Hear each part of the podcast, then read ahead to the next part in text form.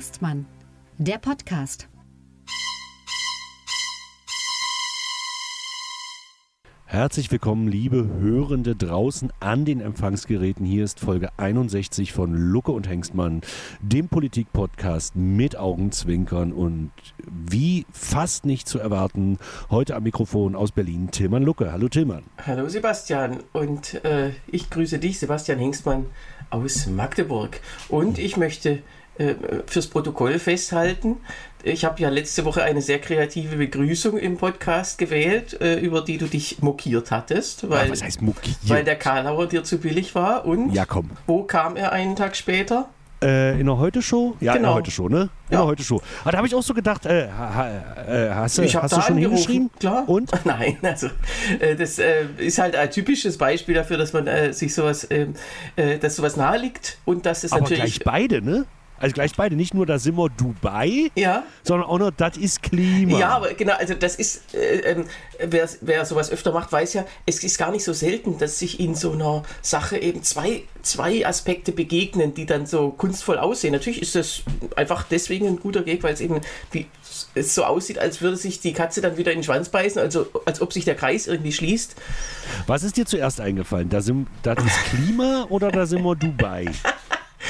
Ich finde Dubai einfach einen scheiß Namen, muss ich sagen. Und dann, nee, aber was ist dir zuerst eingefallen? Genau, also da habe ich natürlich drüber nachgedacht. Dubai, und dann, was kann man damit machen? Also, ah, okay. Also äh, es gibt Dubai ja viele, viele dämliche Ortsnamen, das über die man dringend mal Kabarett machen müsste. Ja, ja Bretzfeld zum Beispiel. Egal wer immer das auch verstanden hat. Meine Damen und Herren, es sind äh, viele Sachen, Timmern, äh, gleich am Anfang, hast du was zu korrigieren? Bis auf... Äh eine ganz kleine Kleinigkeit, nämlich das äh, Kriegsrecht in Polen wurde nicht 1980 ausgerufen, sondern 1981, am 13. Dezember. Wir haben letzte hm. Woche davon gesprochen, dass am genau. Jahrestag, jetzt nächste Woche, genau. äh, dass du da, der polnische Präsident, das so hinbiegen hm. möchte, dass die Regierung dann, äh, wenn sie gewählt wird, vereidigt wird, äh, um sie einfach zu ärgern. Ähm, genau. Mal sehen, ob er das schafft. ja, Grüße an unsere polnischen HörerInnen. Ähm, ja, äh, was jetzt wirklich schockierend, ich glaube, wir fangen mit dem großen Thema mal an. Mhm. Äh, die PISA, PISA-Studie ist also die neue, also die neue, also eine neue Ausgabe der PISA-Studie, kann man ja sagen, ist rausgekommen. Ne? Genau.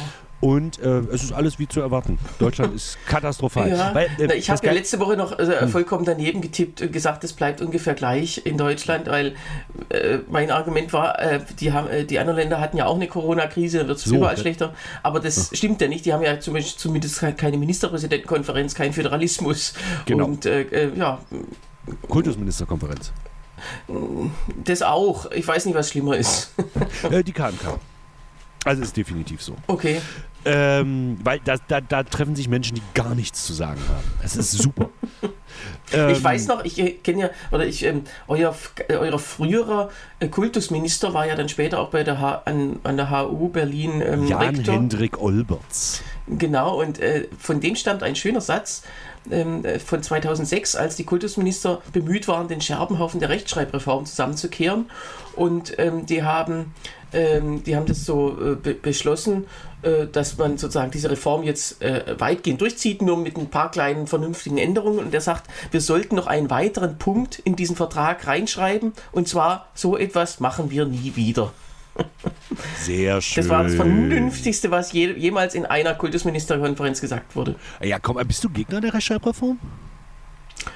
Aber 100 Pro. Ich meine, ich bin, ich lebe heute damit äh, äh, wie mit so einem Handicap, aber ich, ich kann nach wie vor beide Rechtschreibungen oder eigentlich alle drei, die dazwischen auch noch. Aber ähm, äh, ich bin ja, durchaus, ähm, äh, fand die alte Rechtschreibung durchaus äh, auch ästhetischer und so weiter. Ähm, klar. Ja gut, aber das ist ja eine Meinungskiste. Aber, ähm, Meinungskiste.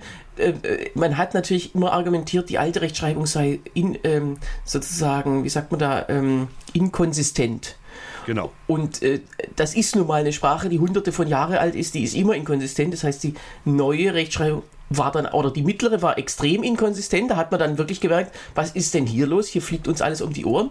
Und ähm, bei der bei der ab 2006 hat man dann auch gemerkt, da gibt es natürlich ein paar Sachen, die halt so sind, die so festgelegt wurden, äh, aber die äh, aus einer bestimmten Regel rausfallen oder die halt ähm, äh, auch anders sein könnten. Und äh, deswegen, es gibt weniger Inkonsistenzen in der Neue, das, das stimmt schon, aber ich finde es halt immer schade um so schöne Buchstaben wie das scharfe S was ja, weniger gut, geworden ist. Ja, gut, aber ich, das, das finde ich zum Beispiel extrem inkonsequent, dass man das und das, also dann hätte man ja beides mit S und dann wäre gut gewesen. Also das wäre ja dann eine Hürde weniger gewesen.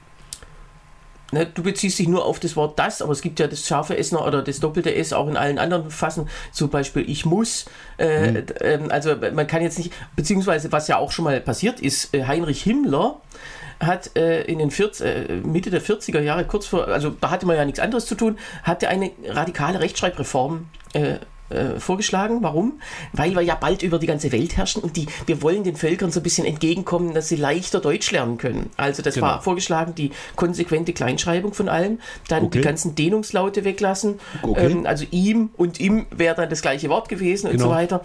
Ähm, äh, irgendwas scheint dem Himmler damals dazwischen gekommen zu sein. Ähm, Ist ja auch völlig egal. es gab einen wütenden Leserbrief im Stürmer, der sich dagegen Echt? aussprach, genau. Also Und da gab es mal richtig? Widerstand. Ja, der Krass. schrieb, man, man sollte doch bitte den Analphabeten nicht auf halbem Weg entgegenkommen. Und das ist, hat man dann halt 60 Jahre später nachgeholt. Aha, krass, wie hast denn du das geschafft, äh, äh, da einen Leserbrief zu veröffentlichen, Thema? ähm, um mal zum ganz kurz zum Thema äh, Rechtschreibreform kann man ja diskutieren. Ich empfehle, äh, was jetzt die Vereinfachung der Sprache betrifft, empfehle ich allen das Buch 1984. Da ist das sehr schön beschrieben. Also es ist ein theoretisches Gedankenexperiment. Es ist ja so noch nicht passiert, aber Noch ähm, nicht. Also das noch wollen ja nicht, genau. einige. Genau. Dass, ja, äh, dass die Sprache äh, ähm, so gelenkt wird, dass die Realität gar nicht mehr, gar kein, gar nicht mehr bemerkt oder gar nicht mehr ähm, äh, geändert werden äh, muss. Das ist alles über das die sieht man Sprache. ja. Das sieht man ja im äh, angloamerikanischen Sprachraum, dass äh, die etwas einfachere äh, Art des Englischen. Ich will nicht sagen, dass die Amis dumm sind. So, kommen wir mal zum eigentlichen Thema PISA-Studie zurück. Ja. Also es ist so, Deutschland hat katastrophal abgeschnitten. Ja? Ich habe bloß im Spiegel mal eben kurz überflogen, die können nicht mal einen Dreisatz. So. Ja, man heute- hätte auch erstmal mit dem Zweisatz anfangen müssen. Das hat man Ja, ja gar nicht eingeführt im Unterricht. Ja, komm. Nein, aber jetzt mal ernsthaft. Das, das Problem ist halt einfach das deutsche Bildungssystem. Äh, das, äh, wie gesagt, äh, viele haben gesagt, ja, Corona, Corona. Nee, Corona hatten die anderen auch. Also das lasse ich nicht gelten. Vielleicht waren die Maßnahmen in anderen Ländern nicht ganz so restriktiv. Das ist mir alles scheißegal. Corona hatten die anderen auch. Daran liegt sich. Es liegt einfach am preußischen Schulsystem, was wir nach wie vor haben. Ich hatte jetzt gerade eben zum Beispiel, das wir- nehmen wir heute, das werdet ihr nicht merken, es sei denn, ihr wartet pünktlich, äh, dass der Podcast erscheint. Aber wir nehmen heute zwei Stunden später auf. Als Wir ja. Aber bekanntlich immer eine feste Uhrzeit, zu der, zu der du das reinstellst. Ich Genau. lasse mich da auch immer überraschen, aber Genau. ähm, Egal. Und wir hatten jetzt so Gespräche mit Schülern und, und äh, äh, das war so ein Orientierungstag von der ehemaligen Schule meines Neffen und der jetzigen Schule meiner Nichte.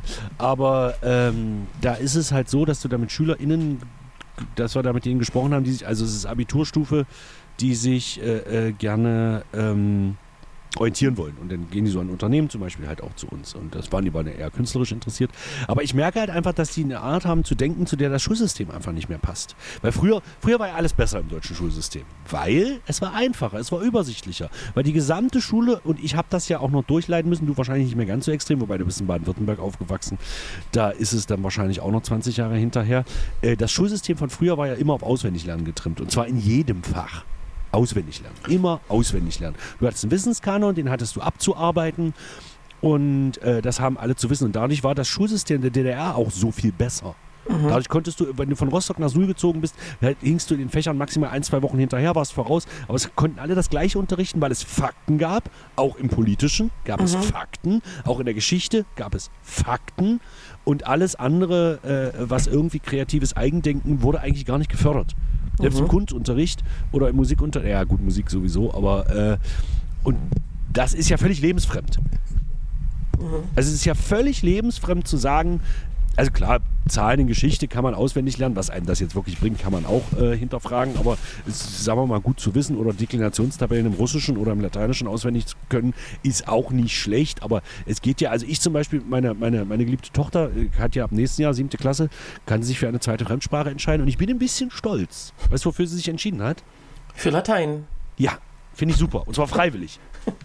Ich habe sie Schön. nicht gezwungen. Ich habe, ich habe ihr nur den sanften Hinweis gegeben, dass es gut ist, Latein zu können, wenn man alle anderen europäischen, Spra äh, mitteleuropäischen Sprachen besser versteht, wenn man Latein kann. Ja, also das wurde uns ja damals auch erzählt. Ich habe das nicht so ganz geglaubt, aber es stimmt natürlich. Es, äh, Ja. es, man kann äh, zumindest im Schriftlichen ganz viel erahnen und man, man hat Genau. auch äh, nicht nur in, in Sprachen, sondern auch in, in selbst in der Medizin. Also wenn man jetzt ähm, quasi äh, über also Fachtermini aller Fachrichtungen können, kann man von vornherein leichter ähm, bemerken. Wobei in der, in der, gerade in der Medizin ist ja auch noch relativ viel Griechisch drin, aber ähm, ja, es ist super. Egal. Äh, Was ich damit sagen will, ähm, selbst Latein lernst du nicht auswendig, sondern du musst verstehen, was das Prinzip dieser Sprache ist. Im Latein natürlich am schwierigsten, weil diese Sprache nicht mehr gesprochen wird. Ähm, und das ist das Problem des deutschen Schulsystems. Ich weiß nicht, ob die nordischen Länder das alles anders machen und einfacher machen oder ob, also ob, ob die sich den Zeiten angepasst haben. Aber äh, wollen wir die PISA-Studie mal im Allgemeinen kritisieren? Ja, das können wir gern machen, ja. Weil also ich finde, äh, dass das einfach so nicht funktioniert. Mhm. Also du kannst, natürlich kannst du gucken, wie weit sie in Mathe sind. Können sie einen Dreisatz, können sie keinen Dreisatz. Mhm. So. Okay, das kann man vielleicht. Aber gerade in Deutsch, so Rechtschreibende, das ist aber so. Nee, äh, es geht ja nur ums Lesen. Es gibt, äh, das ist ja auch ein, ein Kritikpunkt, es gibt seit diesen, seit 20 Jahren, also seit 2001, beziehungsweise die Studie wurde, wird immer im Jahr davor durchgeführt, also seit 2000 gibt es ja nur diese drei Disziplinen, Lesen, äh, Mathematik und Naturwissenschaften. Also es heißt Lesen, es heißt gar nicht Deutsch, beziehungsweise Muttersprache Ja. ähm, oder Schreiben.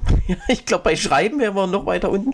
Ähm, oder wobei, Schreiben sind wahrscheinlich die Franzosen noch weiter unten, weil, weil die, die haben ja, also die sprechen ja wirklich, äh, die schreiben ja wirklich ganz anders, als sie sprechen. Und das ist nicht nur für einen Ausländer wie uns ähm, so, sondern das, die, die haben auch selber große Probleme mit der Rechtschreibung, weil sowas wie qu'est-ce que c'est, wie schreibt man das, ja? Ähm, Hattest du Französisch? Ja. ja. Ja, Aber ich zum Beispiel äh, nicht. Zum, zumindest gibt es äh, viel mehr als im Deutschen ähm, quasi äh, Synonyme beim Hören. Wie heißt es? Homonyme, ähm, Mhm. die, die gleich klingen, aber komplett anders geschrieben werden, natürlich auch was anderes heißen. Und ähm, äh, davon gibt es halt unheimlich viel mehr. Naja, jedenfalls, also diese Disziplinen sind, es gibt also äh, keine andere Disziplin, es gibt keine Musik, es gibt keine Geschichte, äh, es gibt auch keine Fremdsprachen. Bei Fremdsprachen wären natürlich wieder die, ähm, die Amerikaner oder die Franzosen ganz, ganz weit hinten.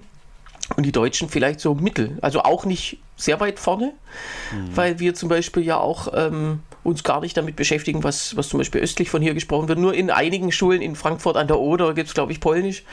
Ansonsten, Ja, aber also das, das ist ja hier im Osten, also da wird noch relativ viel Russisch unterrichtet. Das ist ja im Westen wahrscheinlich eher wirklich weniger. Das muss man sagen. Manche Schulen bieten noch so Tschechisch oder Polnisch tatsächlich an, weil du ganz oft so also es kommt immer auf die, auf das, auf das Lehrpersonal an, was du hast. Und wenn du Genau. eine Russischlehrerin hast, die äh, Zeitfach Tschechisch hatte, warum sollst du Tschechisch nicht anbieten? Zum Beispiel. Ich gehe Genau. jetzt keine Schule, wo das angeboten wird, aber ähm, zum Beispiel. So, da, dadurch sind wir. Aber dafür haben wir hier relativ wenig Spanisch- und Italienischlehrer.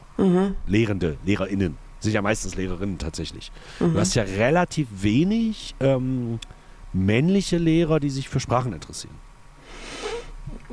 Ja, also überhaupt, wenn, wenn ich an meine Schulzeit zurückdenke, da waren zwei Drittel der Lehrer, also im Gymnasium waren zwei Drittel der Lehrer Männer. Und wenn ich da heute äh, äh, frage, wie sieht es da jetzt aus, also das ist umgekehrt. Also die, Genau. in, in eigentlich allen Fächern, vielleicht außer Physik oder sowas, sind, sind die Frauen in der Mehrheit inzwischen. Das ist komplett eine, ein anderes Biotop geworden. Wir hatten ja noch diese ganzen, auch diese vom Alter her. Äh, Wir hatten also alle, die kurz vor der Rente standen, haben uns bei uns noch kurz unterrichtet und das ist ja heute, der Altersdurchschnitt ist ja komplett anders. Ja. Ja, natürlich, klar. Logisch. Wobei man das aus unserer Perspektive damals vielleicht auch noch ein bisschen anders gesehen hat. Das Damals waren alle alt. Ja. Genau. ähm, ja, also was ich damit sagen will, diese, diese PISA-Studie versucht etwas zu vergleichen, was man gar nicht vergleichen kann. Aber jetzt versuchen wir hier gerade bildungspolitischen Diskurs aufzumachen. Ich bin ja zum Beispiel auch ein großer Gegner von Noten. Ich halte ja nicht viel von Noten. Oh. Andererseits fällt mir keine Alternative ein. ja, Weil die versuchen das ja in der, die versuchen das in der Grundschule zum Beispiel, haben die das jetzt äh, ver- versucht, äh, bei meiner Tochter war es noch so, jetzt machen sie es wieder ganz anders, haben die das versucht so mit Bewertungssystem, also dass die Lehrer einen Text schreiben. So, in dem Text stehen dann aber Worte drin, er kann gut lesen. Und du weißt, eine 2. gut heißt Ansonsten- zwei, genau. Also mehr, Weil sonst würden mehr. sie schreiben, er kann sehr gut lesen. Ja, Verstehst du es so? Ja. Und jetzt machen sie es so, jetzt gibt es das nicht mehr. Jetzt gibt es so, ein, wie so, ein, wie so, ein An so eine Ankreuztabelle. Also du hast die einzelnen Kompetenzen, die sie können müssen. Das sind keine Fächer, das sind tatsächlich Kompetenzen. Und dann hast du fünf, also wie so ein, wie so ein Ranking. Und ganz links ist super und ganz rechts ist total scheiße. und wie viele Felder gibt's? Sechs? Fünf. Ach so, okay. Also die Also, immerhin die unterscheiden zwischen schlechteste Note, also die schle schlechteste Note wurde klammheimlich abgeschafft, aber ähm, Genau. Na, die hatten wir ja zu DDR-Zeiten interessanterweise auch nicht. Und ähm, es ist ja auch an der Uni zum Beispiel, gibt es ja auch keine sechs. Da hast du entweder bestanden sehr gut äh, äh, bestanden, befriedigend bestanden, gut bestanden oder sehr gut bestanden Mhm. oder du hast nicht bestanden.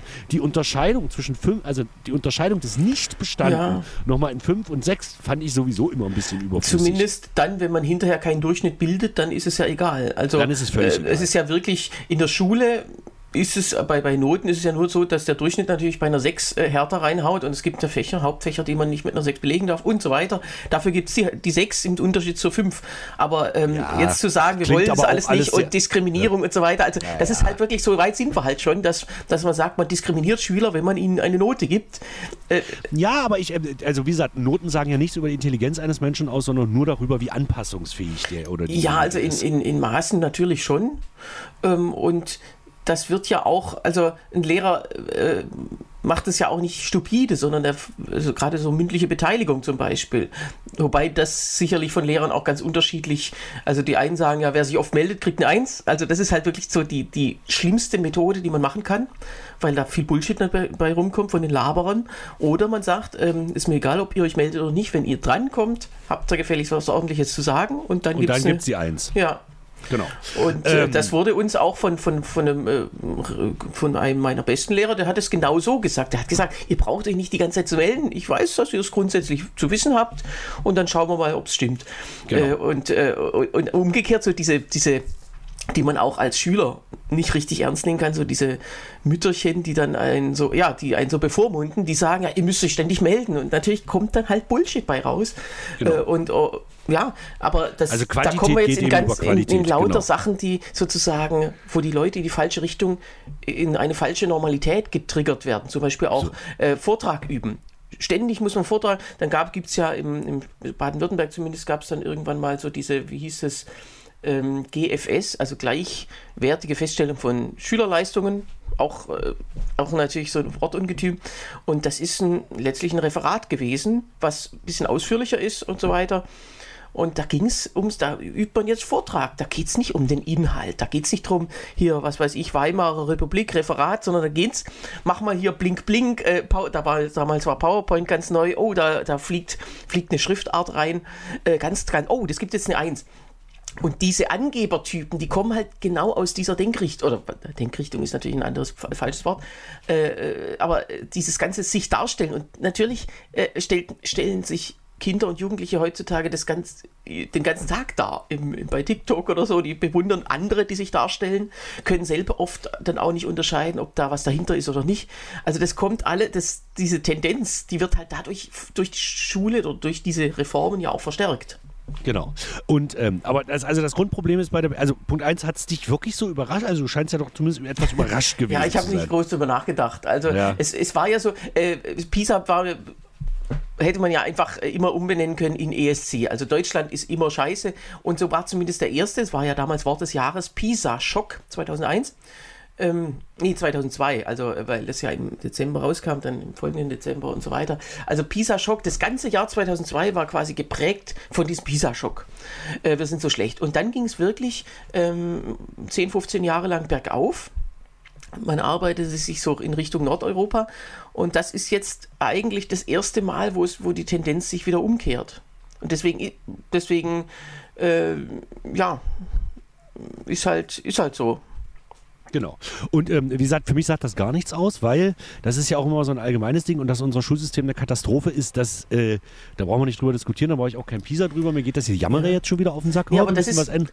genau, wir müssen was ändern, wir müssen was ändern, wir müssen was ändern, wo du ganz Ja. genau weißt, jetzt regen sich alle auf und es passiert wieder nichts. Ja, aber das ist, nee, also man kann ja mal drüber reden, ähm, also Katastrophe, da würden sich 100% der Deutschen äh, würden zustimmen. So, das ist aber ähnlich, wie wenn man sagt, äh, die Bundesregierung äh, ist eine Katastrophe oder die, die, die, ähm, die, was weiß ich, das mit dem Nachtragshaushalt ist eine Katastrophe. Okay, äh, aber jetzt fragt man, ja, in welche Richtung müssen wir denn, also es ist ja auch immer so ein schönes Wort, was dann gebracht wird, umdenken. Umdenken müssen ja bitte immer noch die anderen, nämlich in die Richtung, in die ich schon lange denke. Genau. Ich muss ja nie umdenken. Und ähm, das ist auch sowas. Die einen sagen, ja, Bildungspolitik ist eine Katastrophe, weil sie sagen, schafft die Noten ab oder macht alle gleich oder, oder lasst, macht die Schule in Zukunft sowieso freiwillig. Und die anderen sagen, ja, okay, ähm, äh, ist eine Katastrophe, weil zu wenig Druck herrscht. Also extrinsischer Druck, sagt man ja so schön. Genau. Intri intrinsisch heißt aus dem Fach heraus und extrinsisch heißt zum Beispiel äh, durch Noten, weil da eben äh, der, der kleine äh, Justin setzt sich dann eben nicht nachmittags hin und macht die Hausaufgaben, falls er überhaupt noch welche aufkriegt, ja, aufkriegen darf, falls es nicht gegen die Menschenwürde verstößt. Ähm, und äh, das macht er vielleicht nicht dann, wenn es gar keine Not mehr gibt. Und bringt am nächsten Tag ein, ein leeres Heft mit. Oder wenn Naja. er das Heft überhaupt mitbringt. Naja, das also ganz ohne Druck funktioniert es natürlich nicht und intrinsische Motivation kriegst du ja auch nur hin, wenn du, also es hängt natürlich viel an den Lehrern, es hängt auch viel am Lehramtsstudium. Ich meine, du hast ja auch nicht ohne Gründe dein Lehramtsstudium abgebrochen, also umgewidmet in ein Magisterstudium. Gott, bist du alt, du hast noch Magister studiert. Ähm, Nee, äh, das stimmt nicht ganz. Ähm, also Lehramt und bei der Umwidmung war schon Bachelor. Wir hatten in Ah, Berlin tatsächlich, die Bachelorreform war in Berlin zum, äh, als erstes Bundesland durch. hast du wenigstens einen Bachelor? Nö. Hast du auch nicht. Nö, ich habe nur das Zwischenzeugnis vom, vom Lehramtsstudium Nein, tatsächlich. das habe ich auch. Schön. ähm, nein, äh, wo, wo, wo, worum es mir einfach geht, ist, dass dieses ganze System, also man muss natürlich, ah, man muss sich mal die Frage stellen, was soll Schule überhaupt leisten? Schon da ist ja, hat ja jeder eine andere Meinung. Dann kommt natürlich dazu, dass Schule keine Lobby hat. Weil du interessierst dich ja immer nur dann für Schule, wenn du Kinder hast oder selber in der Schule bist. Ansonsten interessiert sich ja für Schule keine ja, Sau. Ja, aber das ist halt, das, ne, das meine ich ja mit diesem, äh, keine Lobby, das wäre ja ganz toll. Aber es gibt, natürlich gibt es alle möglichen. Es gibt Lehrervereinigungen, es gibt Eltern, Ja, es gibt Schülerräte ja. und so weiter. Aber selbst, selbst die sind ja nicht einheitlich äh, ideologisch aufgestellt. Und, ähm, und da- Sowieso nicht. Aber es ist, wa- wa- was ich meine mit keine Lobby ist, es ist nicht wahlentscheidend. Auch, auch auf Landesebene nicht. Ja, das, das stimmt wahrscheinlich. Also man Es könnte jetzt nicht sagen, nicht so, ich streite für, äh, dass man noch die Note 7 einführt, um die, Genau. um die Schüler noch schlechter zu Deswegen machen. wirst du nicht Das- gewählt oder nicht wir- gewählt. Genau. Ja. Okay, also wie gesagt, äh, für mich war es kein Schock. Es, ich, es langweilt mich extrem, weil ich weiß, es wird sich sowieso nichts ändern. Es muss sich grundsätzlich was an der gesellschaftlichen Einstellung zur Bildung und von kompetenten Menschen ändern. Ja. Schule, äh, Schule funktioniert nur gut, wenn das Elternhaus gut funktioniert. Es müssen Konfliktlösungsstrategien her, aber all das werden in den nächsten 200 Jahren Ja, nicht oder hinkriegen. das ist ja was Privates. Also wenn die Eltern sagen, das Kind hat gefälligst in der Schule erzogen zu werden und hier, hier tanzt es auf dem Tisch und so weiter. Ja, ähm, dazu kommt, äh, wir erinnern uns an Friedrich Merz, äh, die, die kleinen Paschas. Das ist ja wirklich ein, ein, ein Problem, worüber man aber auch wieder nicht reden darf. Dass sozusagen Ja, gerade dann, wenn darf? viele Hm. Lehrerinnen in der Schule sind und dann, dazu kommt der Islam noch als äh, quasi als äh, ähm, ideologisches Ge Gebäude, in dem sich diese Zehnjährigen äh, äh, befinden. Ähm, dann kommt der Vater mit in die Sprechstunde und droht erstmal, oder dann kommt die ganze Familie in die Sprechstunde, weil sie denken, ja, wir sind jetzt hier zu zehnt ähm, äh, und äh, haben ja zehnmal mehr Macht als diese kleine Lehrerin da. Ja? Genau. Was sie natürlich nicht haben. Haben sie nicht, aber äh, das ist in dem Moment kein schönes Gefühl für wahrscheinlich für die Lehrer. Naja, und dann, und dann ist es natürlich auch kein Wunder, dass hier keiner mehr Lehrer werden will. Das kommt auch noch dazu. Die Lehrerausbildung ist schwierig. Ich erlebe das ja an meiner Freundin, äh, äh, die das auch äh, macht. Und das ist wirklich, da wird einem ein Stein nach dem anderen im Weg gelegt und teil, teil, teilweise eben von dieser Art oder die, die ähm, äh, diese Art, ähm, äh, also wie, sag, wie sage ich jetzt, diese Spezies der Ausbilder, die ist auch eine ganz spezielle, weil das sind oft Leute, die aus verschiedenen Gründen nicht selbst unterrichten. Also die Dozenten an der Hochschule, also an der Universität, die sagen, wie ich, ich mache jetzt Didaktik oder eben Pädagogik oder so weiter. Ähm, und die, da kann man froh sein, dass die eben nicht, äh, nicht das äh, dauernd selber machen, was sie machen. Und wenn sie dann mal in die Schule gehen, äh, ähm, mit, den, mit so einer Studentengruppe, ähm, die dann reihum unterrichten müssen, dann wird halt wirklich ähm, äh, Wahnsinn. Also äh, das sind halt nicht, ja, sind nicht die Besten. Und immer dann, wenn jemand unterrichtet, der selber vielleicht sogar weiß, dass er nicht der Beste ist, dann muss man umso mehr an den Schülern, an den Studenten zum Beispiel kritisieren, ah nee, das ist ein guter Entwurf, ah, das ist, beziehungsweise das ist ein Scheißentwurf, den machst du nächste Woche nochmal, bring den mit. Nächste Woche kommt der Entwurf nochmal äh, von der Stunde und dann, ähm, ach nee, wie wär's denn damit? Und dann ändert er was, was letzte Woche schon drin stand, ja, und so weiter. Also diese, diese, ähm, das gibt es in allen anderen Punkten ja auch. Wer nicht souverän ist, muss ja unbedingt ähm, an anderen viel mehr kritisieren. Naja, also das ist, das ist tatsächlich so ein, so ein Thema, wo ich jetzt tatsächlich auch äh, geistig mit dabei bin, diese, auch diese Überbürokratisierung von Hochschulen, also Fristen und, und äh, dann sind die Seminare voll. Ja, man braucht zwar Lehrer, man hat aber die Lehrerplätze nicht in den, in den äh, Studien, beziehungsweise volle Seminare, führt auch wieder bei einem Online-Anmeldesystem dazu, dass sich jeder für zehn Kurse anmeldet, am Ende vielleicht drei kriegt, davon aber nur einen braucht. Dann sagt er seine zwei wieder ab dann sind die aber, sind aber die Kurse voller, also eigentlich nicht, weil da sitzt der Typ ja dann nicht drin. Und so weiter. Ja, gut, Nachrücker, Nachrücker müssen hm. äh, äh, sozusagen kommen erst äh, Wochen später ins Seminar, haben dann alles verpasst und so weiter. Also das sind, das, das sind alles so Sachen, die entstehen ja nur dann, wenn eine Knappheit herrscht. Wenn man vorher lauter Seminare anbieten würde. Und die, es ist wie beim Hamstern eigentlich. Man hamstert ja Seminarplätze. Und äh, also man kann ja sagen, okay, unser Bundesland bildet ab sofort keine Lehrer mehr aus, wir machen hier Weltuntergang und tschüss. Das kann man alles, das wäre viel ehrlicher als das, was man jetzt macht, nämlich wir brauchen Lehrer, aber wir, machen, wir bilden sie nicht aus. Genau, und dann sagst du, Anna, das ist ja auch das Problem, es wird ewig, ewig wieder diskutiert. Die haben ja vor, vor, vor 15 Jahren haben die ja die Lehramtsausbildung gemacht, aber komplett zugemacht, bis auf ein paar Berufsschullehrgänge. Äh, jetzt diskutieren sie natürlich, das wieder aufzumachen, weil wir hier einfach Lehrer in diesem Land brauchen. Aber gut, äh, das Hauptproblem ist einfach das Schulsystem an sich. Über Dreigliedrigkeit können wir jetzt auch nochmal diskutieren, was ich alles Bist für Schwachsinn halte. dagegen? Äh, natürlich dagegen. Also ich halte das für Und kompletten mal, Unsinn. ich natürlich. Du bist dafür? Natürlich. Ab der fünften Klasse? Ja klar. Okay. Ich bin komplett dagegen. Ich halte das alles für Schwachsinn. Alle auf Aber- eine Einheitsschule. Nö, das nicht.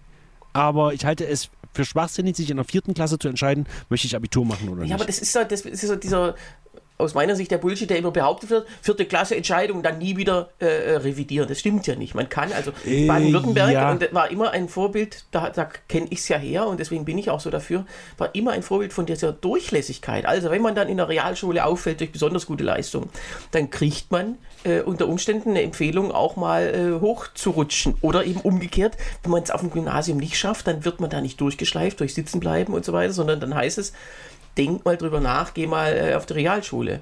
Äh, Naja, aber und das dann, Problem ist, dazu ich- kommt ja noch, dass man von der Realschule auch auf die beruflichen Gymnasien nahtlos wechseln kann. Äh, Ja, das aber sind, da- ja. Das Problem ist halt hier, dass wir hier eine Gymnasialquote von etwas über 50 Prozent haben, ähm, was aber bedeutet, dass dadurch ähm, das, was auf die Sekundarschulen geht, also sozusagen, und dadurch sind die Lehrer halt unglaublich demut. Also das Problem ist einfach die, die, die, die, die, Demal, die die Mhm. dadurch entstehende Demoralisierung der Sekundarschule. An den Gymnasien ist alles okay, so, aber Mhm. das ist dann wie, als ob da Eliten unter sich sind. Wir reden hier von über 50 Prozent der Ja. Bevölkerung, also kannst du nicht von Elite reden. Aber dann schafft doch die Sekundarschulen ab und schickt alle aufs Gymnasium. Ja, du meinst, dann gibt es so eine Resterampe in den anderen Genau, Schulen, und das ist die, halt- also was die das eigentlich gar nicht machen müssten, ja, oder Ja, ja. die eigentlich Genau. auch aus sich heraus sinnvolle Schularten sind. Aber wenn da nur Reste sind, ja. Genau. Also das Problem ist einfach, früher war das halt so, du hast den Handwerker gebraucht, den hast du auf, der, auf, die, auf die äh, Hauptschule geschickt, dann hast du den Beamten gebraucht, den hast du auf die oder Realschule geschickt und nur die, nur die Elite, was damals 3, 4 Prozent waren, die gingen aufs Gymnasium, machten Abitur und studierten. Heute gehst, machst du ja dein Abitur, wirst trotzdem Tischler. Und das ist ja auch völlig okay. Also da habe hab ich ja kein Problem. Und ich Ja, hab, und war natürlich auch, ja- hm, Das war natürlich auch froh, auf dem Gymnasium zu sein und nicht mich mit den Leuten, die bei uns in Egeln auf der Realschule waren, auseinandersetzen zu müssen. Aber da ist ja wieder das gesellschaftliche Problem da. Ja, natürlich, das Ansehen muss äh, sich ändern und das ist äh, am schwierigsten, weil das Ansehen sich ja nur dann ändert, wenn die Realität schon jahrelang anders ist. Du könntest jetzt die Realschule zum Paradies umbauen und in 20 Jahren würden die Leute vielleicht anfangen, nicht mehr drüber zu lästern.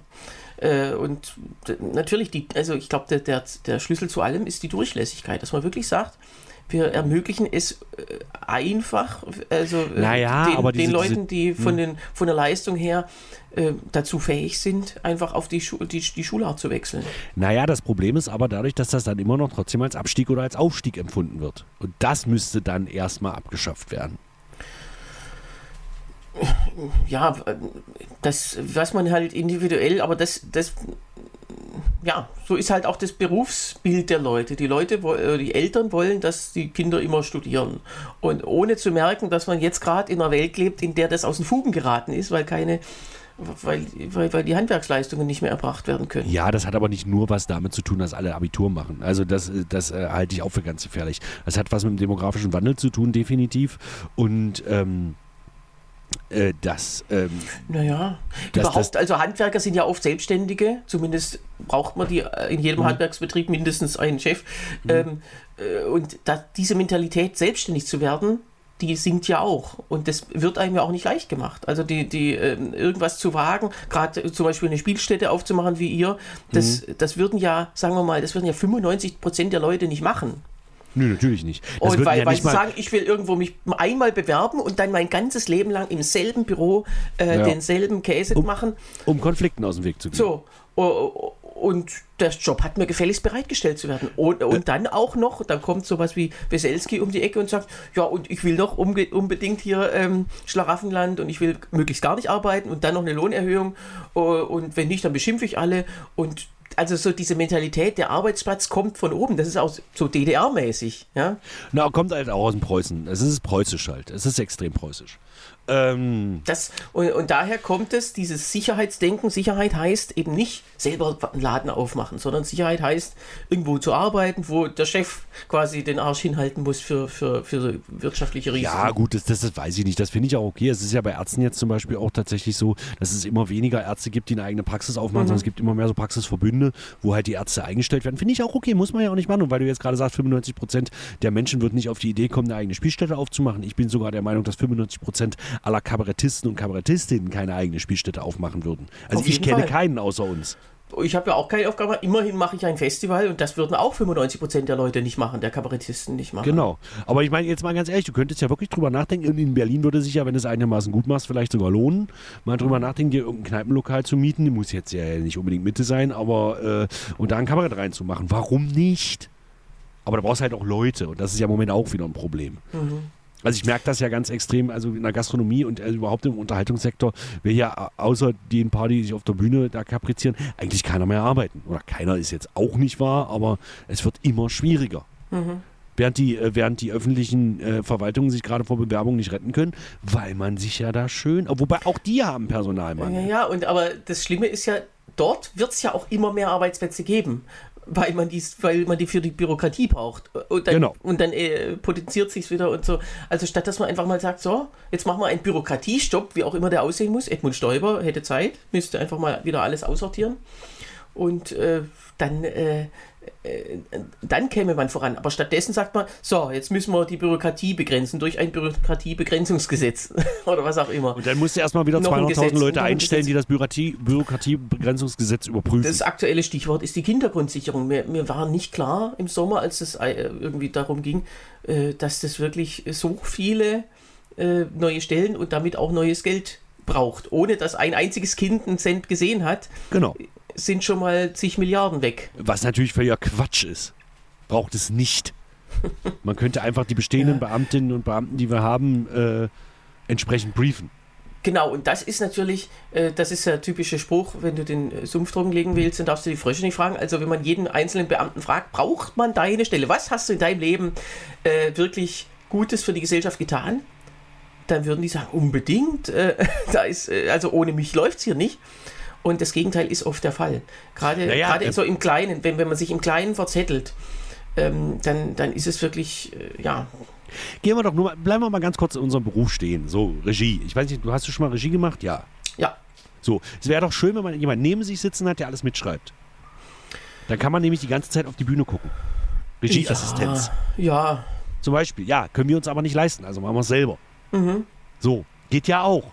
geht Aber auch. natürlich würde ja, aber wir hatten mal eine sehr gute Regieassistentin während Corona, die hatte frei, die hat gefragt, ob sie, das war super mit der zu arbeiten, wirklich, das war ein Traum.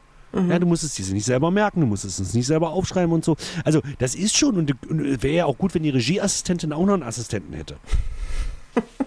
Verstehst du, was ich meine? Also, Ja, neue Stellen schaffen geht natürlich immer. Die Frage ist, was man wirklich braucht. Bürokratieabbau, Bürokratie kommt ja immer daher, dass man den Menschen nur das Schlechteste zutraut. Und um das alles zu verhindern, um Böses, um Schindluder Ja. mit Gesetzen zu verhindern, braucht man Bürokratie. Ja, und, da, und dann gibt es eben nicht so was wie ein Augenmaß. Also, dass man Bagatellfälle zum Beispiel vermeiden will, da fließt ganz viel Energie rein. Was weiß ich, was dann für, ähm, äh, äh, ja, für- also Korruptionsverdacht ist ja immer, schwebt ja immer über allem. Also zum Beispiel, ich habe mal vom letzten Festival, habe ich mal den Leuten aus dem Landratsamt äh, für Kultur zuständig, so, habe ich mal eine Freikarte quasi für das Festival hingeschickt. Eine Dauerkarte war das. Dann sagten die, so, laut Internet kostet ja die Dauerkarte 70 Euro, waren ja sechs Abende. Ähm, das ist Bestechung. Äh, und deswegen schicken wir Ihnen hiermit die Karte zurück, wo ich dachte, okay, dürfen das nicht. Ähm, ähm, ja, aber die, ganz ehrlich, die hätten, haben sich dafür nicht interessiert, die wollten auch nicht. Die kamen Du, natürlich auch nicht gut, aber privat. sie dürfen es auch nicht. Ja, aber es ist ja nicht. Erstens mal, eine Freikarte hat ja nicht den, den also für mich hat sie ja nicht den Wert von 70 Euro. Ich habe ja nicht 70 Euro in Bar verschenkt. Zweitens hat man die nur, wenn man, äh, wenn man sechsmal kommt. wenn man nur einmal kommt, dann hätte man ja den Gegenwert einer Karte, der vielleicht gerade noch so erlaubt ist. So, ähm, also das heißt, da wird irgendwas absolut gesetzt und äh, da wird dann auch nicht weiter drüber nachgedacht, ob das sinnvoll ist in dem Fall. Und mir ist es ja auch egal, ob die kommen oder nicht. Ich wollte denen einfach äh, irgendwie, also ich wollte ja von denen auch nichts. Ich habe ja keine Gegenleistung bekommen. Das heißt, in dem Fall ist es tatsächlich absolut keine Korruption. Äh, aber so diese Denkweise und immer alles so ähm, bemessen. Und es gibt, äh, wenn ich jetzt, es gibt so eine ähm, ähm, Kulturförderung, äh, die ich jetzt im Auge habe, wo, wo die sagen, ja, wie, wie bemisst man denn den Wert einer Gage oder eines Kabarettauftritts? Ja, da braucht man Ausschreibung. Weißt du, da, wird dann Bitte so damit, was? ja, da wird dann so damit gedacht, jeder Kabarett, äh, Kabarettauftritt ist ja gleich viel wert. Ja, und jetzt kann ich natürlich mal eine Ausschreibung machen. Wie, dreht, äh, wie viel wollt ihr denn haben für einen Abend? Und wenn ich das in Berlin mache, äh, und genug Leute frage, dann würden wir vielleicht drei Leute oder, äh, oder ja, mindestens einer würde dann sagen, ich trete komplett umsonst auf, ja. Genau. Und äh, dann ist das der Preis, den man allen anderen zahlen muss. Also so eine so eine Borniertheit, auch in so so, so eine Uninspiriertheit. Äh, auch es gibt keine Sonderfälle, es gibt keine äh, kein, kein Nachdenken, kein nix. Und das ist für mich diese, dieses bürokratische Denken. Und da braucht man wirklich nicht die Schlauesten. Da kann man wirklich sagen, wer, wer die ganze Schulzeit geschlafen hat, der darf sich, sich dann in, äh, in, äh, in, in Stuttgart in dem Fall, darf sich in das Ministerium für Landwirtschaft äh, setzen und dort die ländliche Kulturförderung bescheiden ohne jemals irgendwie darüber nachzugedacht zu haben, was passiert ist. So, äh, Entschuldigung, das war jetzt ein bisschen länger. Ja, alles gut, alles gut. Aber das, das geht ja gleich ins nächste Thema, also Lehrer ausbilden und so weiter. Liegt ja unter anderem daran, dass der deutsche Staat kein Geld hat. Uns fehlen 60 Milliarden Euro. Das ist dumm, dass die fehlen. Das hätte man nicht machen müssen. Die, haben jetzt sogar, glaube ich, den Haushalt 2021 sogar noch mit beanstandet. Ist mir auch alles scheißegal. Ähm, das Problem ist, jetzt wird über die Schuldenbremse diskutiert. Und wir können ja mal, also Schuldenbremse heißt ja maximal 1,5 Prozent des sogenannten Inland, Bruttoinlandsproduktes dürfen neue Schulden aufgenommen werden. Das ist in Deutschland immer noch eine ganze Menge, aber das reicht natürlich locker nicht aus. Und ähm, Jetzt ist natürlich die Forderung wieder, setzt doch die Schuldenbremse aus. Und da ist natürlich die FDP komplett dagegen, weil sie sagt, wir wollen nicht auf Kosten unserer Kinder leben. So, und da könnte man jetzt natürlich mal diskutieren.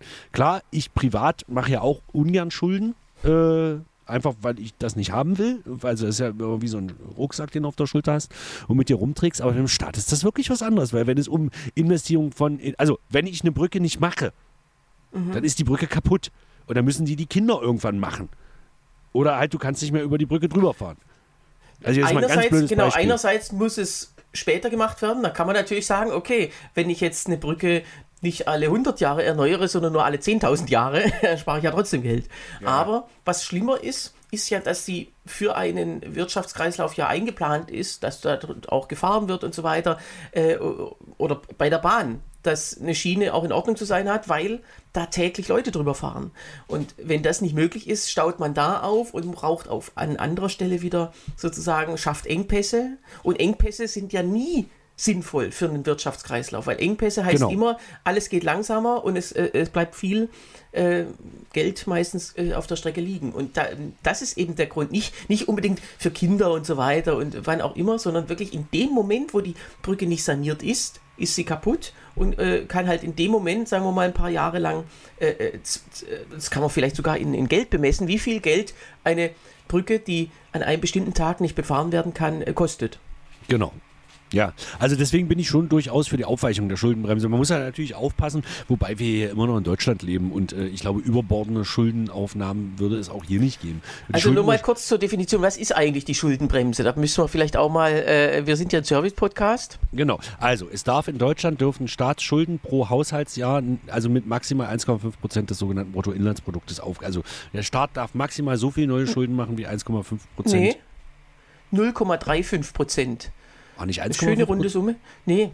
0,35. Auf jeden Fall gibt es eine Deckelung, eine Bremse. Mehr Schulden dürfen. Genau, also wir haben ja schon mal früher davon gesprochen, es, es geht nicht um die Einnahmen und Ausgaben wie jetzt bei einem Privatmenschen. Also wenn man sagt, ich mache so und so viel Prozent Schulden, heißt, äh, würde heißen, ich, äh, ich verdiene das und gebe mehr aus. Nee, sondern es geht um die Prozentzahl vom Bruttoinlandsprodukt. Also der Wirtschaftsleistung des Staates. Genau, ja. Genau. Und davon darf das 0,35 Prozent pro Jahr äh, anwachsen. Das ist deswegen so, ähm, weil ja grundsätzlich meistens die Wirtschaft auch wächst, außer man ist Deutschland 2023. Ähm, und das heißt, die Wirtschaft insgesamt wird größer. Und wenn jetzt auch quasi dieses, dieses bisschen Geld an, an Schulden draufkommt, dann sinkt trotzdem die Gesamtschuldenquote, weil die ja auch im Bruttoinlandsprodukt gemessen wird, die ist zurzeit bei ungefähr 60 Prozent, 60, 70 Prozent. Und die sinkt auf jeden Fall immer weiter, obwohl obendrauf Schulden draufkommen. Das ist so ein bisschen vom Denken her eine Schwierigkeit. Funktioniert nur deswegen, weil ja das BIP jährlich um mehr, also im Durchschnitt um mehr als 0,35 Prozent höher, Genau. größer wird. Da, das, So. das ist der Knackpunkt. So, und das Problem ist jetzt aber, dass ja sowieso, also es ist ja, wir haben, also der Erste, der eine schwarze Null hingekriegt hat, war ja Wolfgang Schäuble, zumindest jetzt in den letzten 20, 25 Jahren, noch unter Merkel damals und seitdem ging es ja ständig aufwärts. Also Wir haben ja- 2014 war, äh, war der erste ähm, ausgeglichene Haushalt. Genau. Eigentlich 2015 der beschlossene, aber dann hat sich ausgestellt, 14 war schon so ein gutes Jahr, dass wir da schon eigentlich, dass da mehr reinkam. Äh, Genau. Ja. Und ähm, das wird jetzt immer so weitergemacht und immer so weiter. Und äh, die Ampelregierung war ja die erste, die, die auf einmal wieder Schulden aufnahm, ist aber nicht als Schulden deklarierte, sondern zum Beispiel als Sondervermögen oder äh, als. Nee, Äh, ähm, ähm, also beziehungsweise äh, das Sondervermögen ist komplett raus aus dieser ganzen Rechnung. ich Das weiß, dass es raus ist, aber es Ja. sind trotzdem Schulden. Ach so, genau, aber die Sondervermögen gibt es ja schon, schon immer. Es gibt den Klima- und Transformationsfonds und der war auch immer schon aus der ganzen Rechnung draußen. Da Natürlich, floss auch immer aber ein auch bisschen das sind Geld rein. Schulden. Genau. Da floss aber auch äh, die ganze Zeit über ein bisschen Geld rein. Ähm, das, ist, das kommt, das ist so ein bisschen diese Verunklarung. Aber der ganz reguläre Haushalt, der wird halt einmal im Jahr aufgestellt. Immer in der Haushaltswoche, ähm, die möglicherweise nächste oder übernächste Woche kommt, äh, wissen wir noch nicht.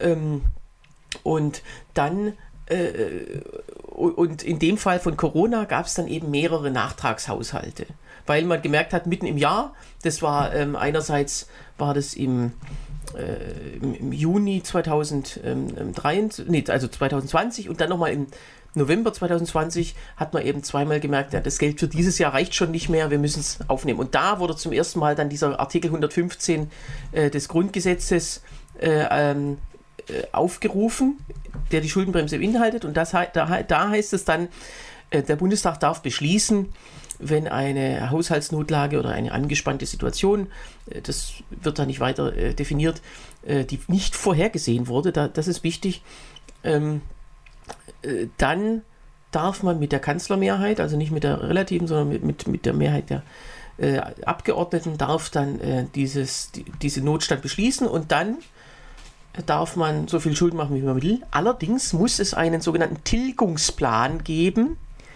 Heißt, die Regierung muss sagen, wann und wie sie dieses Überschüssige, was über 0,35 Prozent hinausgeht, ähm, äh, zurückzahlt.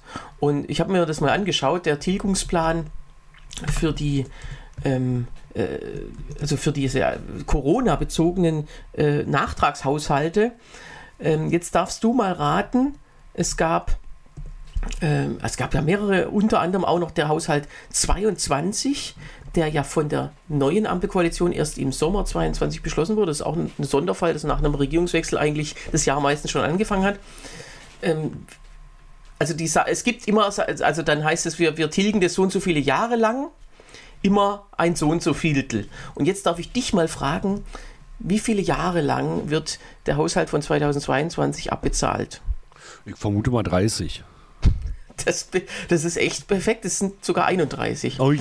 also die sagen, im Jahr 2028 soll angefangen werden und dann jeweils ein 31. bis Ende 58, dann sind Ja. wir quasi das letzte Corona-Geld wieder, dann ist es wieder drin. Also das ist Ja, aber bis dahin haben wir ja schon drei weitere Pandemien gehabt. Genau. Also insofern. Und äh, das ist dadurch ja dann auch wenig, wenn man das durch 31 teilt. Also das heißt, jedes Jahr ab 28 muss dann in, in der Größenordnung von ungefähr 10 Milliarden quasi, was im, Haushalt, im regulären Haushalt drinstehen, für die Tilgung.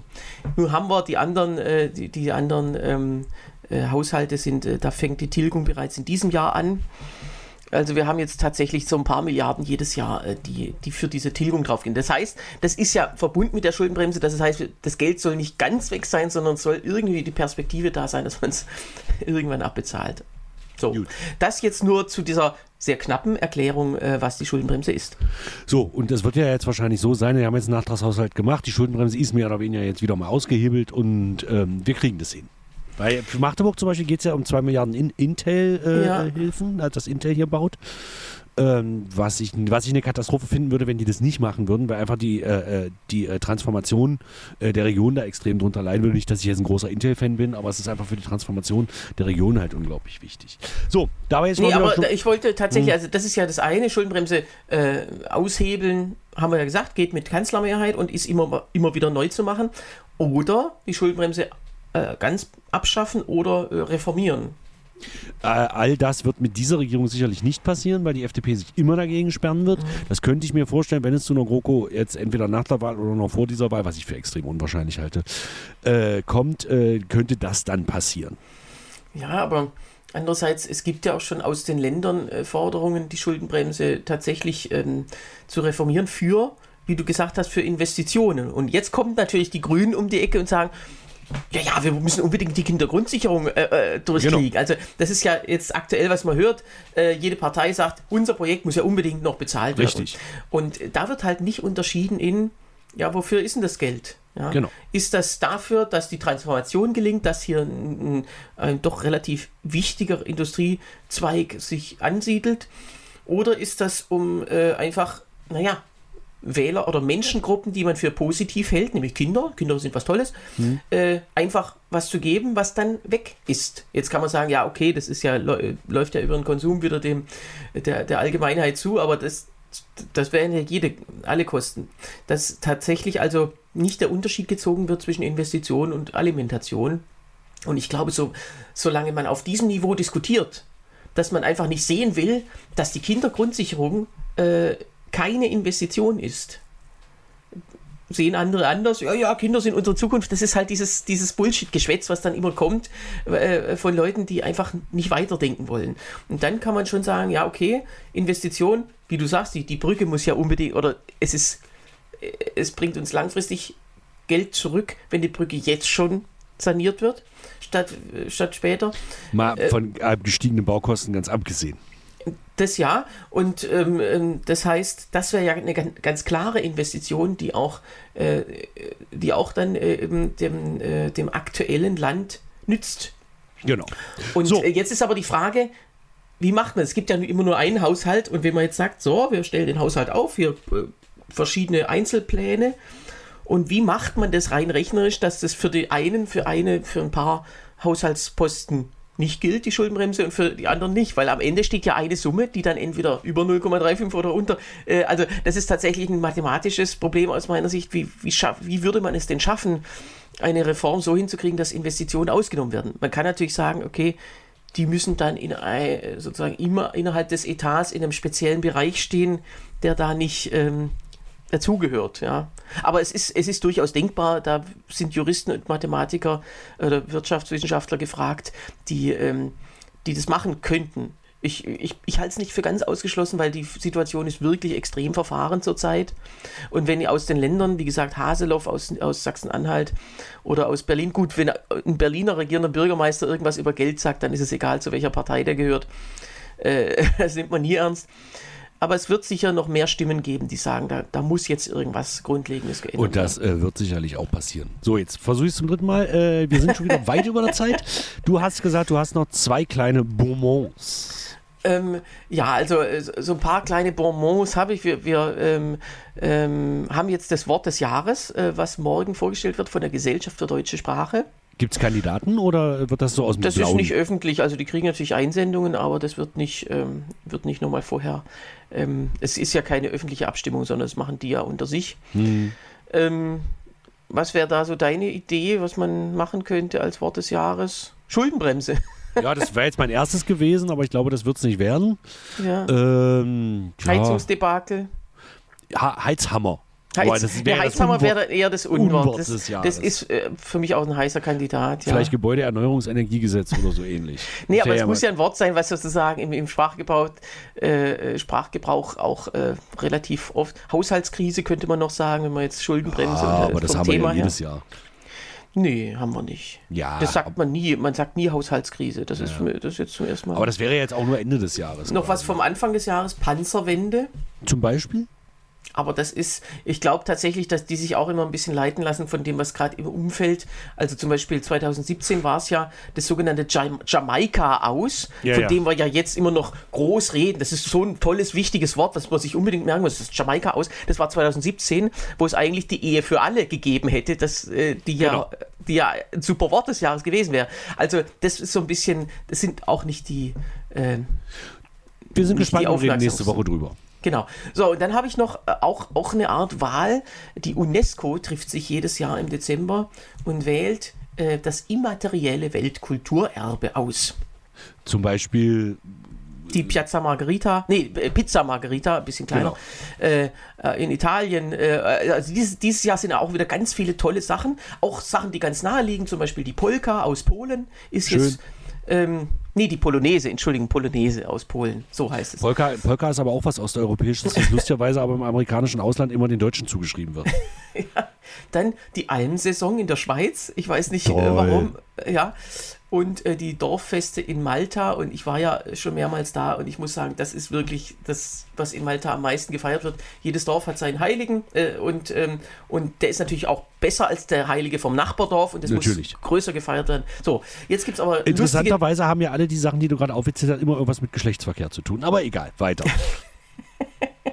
So, und wahrscheinlich auch noch ein paar andere Sachen. Also es gibt jetzt ganz tolle Sachen, die man unbedingt erhalten muss. Und viele Länder, ich bin ja bekennender Kulturchauvinist und, und äh, werde jetzt den Blick jenseits von Europa ein bisschen richten. Also in Bangladesch gibt es die berühmte Rikscha-Malerei, die unbedingt Super. gefördert werden muss. Die traditionelle Ku- Kunst des Lendenschurzwebens in der Elfenbeinküste. Wow. Und in Indien gibt es einen rituellen Tanz gegen den Uhrzeigersinn. Also der muss jetzt auch gefördert werden. Äh, Naturmedizin in Indonesien, auch Gut, äh, ganz ich- wichtig. ja, ja. Also das ist auch, Naturmedizin in, in der heutigen Zeit ist ja auch das richtige Signal, dass man sagt, wenn Medizin nicht durch Fakten gedeckt ist, dann müssen wir es unbedingt fördern. So. Naja, Und- Moment, Moment, Moment, Moment. Da muss ich auch immer wieder dazu sagen, Naturmedizin muss ja jetzt nicht unbedingt Homöopathie sein. Oder, oder äh, sonst irgendwas. Oder Einfach mal einen. Apfel essen oder so. Naja, Könnte auch also ich Naturmedizin meine- sein. Pharma macht ja nichts weiter, als zum Beispiel die Heilkräuter so zu konzentrieren, dass man es als Tabletten verkaufen kann. Ja, aber wenn dann noch einer daneben steht und äh, mit, äh, mit äh, Gesichtsbemalung dann irgendwie noch ein Dann Segen drüber spricht, dann ist es, äh, und so ist es ja dann auch. Und es gibt in Mauretanien, ganz interessant, müsste man sich hier auch mal überlegen, das sogenannte Mahadra, das ist ein wie, wie es bei der UNESCO steht, ein Gemeinschaftssystem zur Weitergabe von traditionellem Wissen und mündlichen Äußerungen. Ich glaube, das nennt sich Schule, aber das müsste man hier mal auch mal einführen. Siehe Pisa. Das wäre, das würde uns dann, glaube ich, auch um Pisa ein bisschen Und, voranbringen. Wenn ihr jetzt noch was googeln wollt, lustige, äh, lustige Bilder, dann googelt mal äh, Elecek, also E-L-E-C-H-E-K. Das ist eine Kopfbedeckung in Kirgisistan, Kirgisistan. Das ist wie so eine, naja, es gab doch mal diese Karikatur mit Mohammed und dem Bombenturban. Also Ja. ungefähr die, die Dimension. Und Frauen, Schön. Frauen dürfen bzw. müssen das tragen, ist ja auch irgendwie, äh, die Frauen haben ja bei ihrer Kleidungsauswahl immer nicht so eine super, äh, also die müssen quasi auf dem Kopf immer so eine riesige Kartoffel noch äh, balancieren. Äh, praktischerweise kann man da sein Panettone zu Weihnachten, nee, die feiern ja kein Weihnachten, äh, mitnehmen. Und ähm, auch äh, schön äh, ist der traditionelle Gruppentanz, der äh, nach Palästina quasi, äh, von Palästina aus eingebracht werde. Und diesen traditionellen Gruppentanz, den haben wir ja auf der Sonnenallee in Berlin jetzt öfters mal erlebt, ähm, aus Palästina. Das, äh, ja, das ist Weltkulturerbe, muss man, äh, ja, muss man anerkennen. Und muss man mögen. Okay, finde ich gut. So, finde ich das- gut, dass es das gibt. Äh, Das und dann habe ich, ähm, ähm, wenn ihr mal einen Tipp, äh, auch, das ist wirklich ein ernst gemeinter Sehtipp.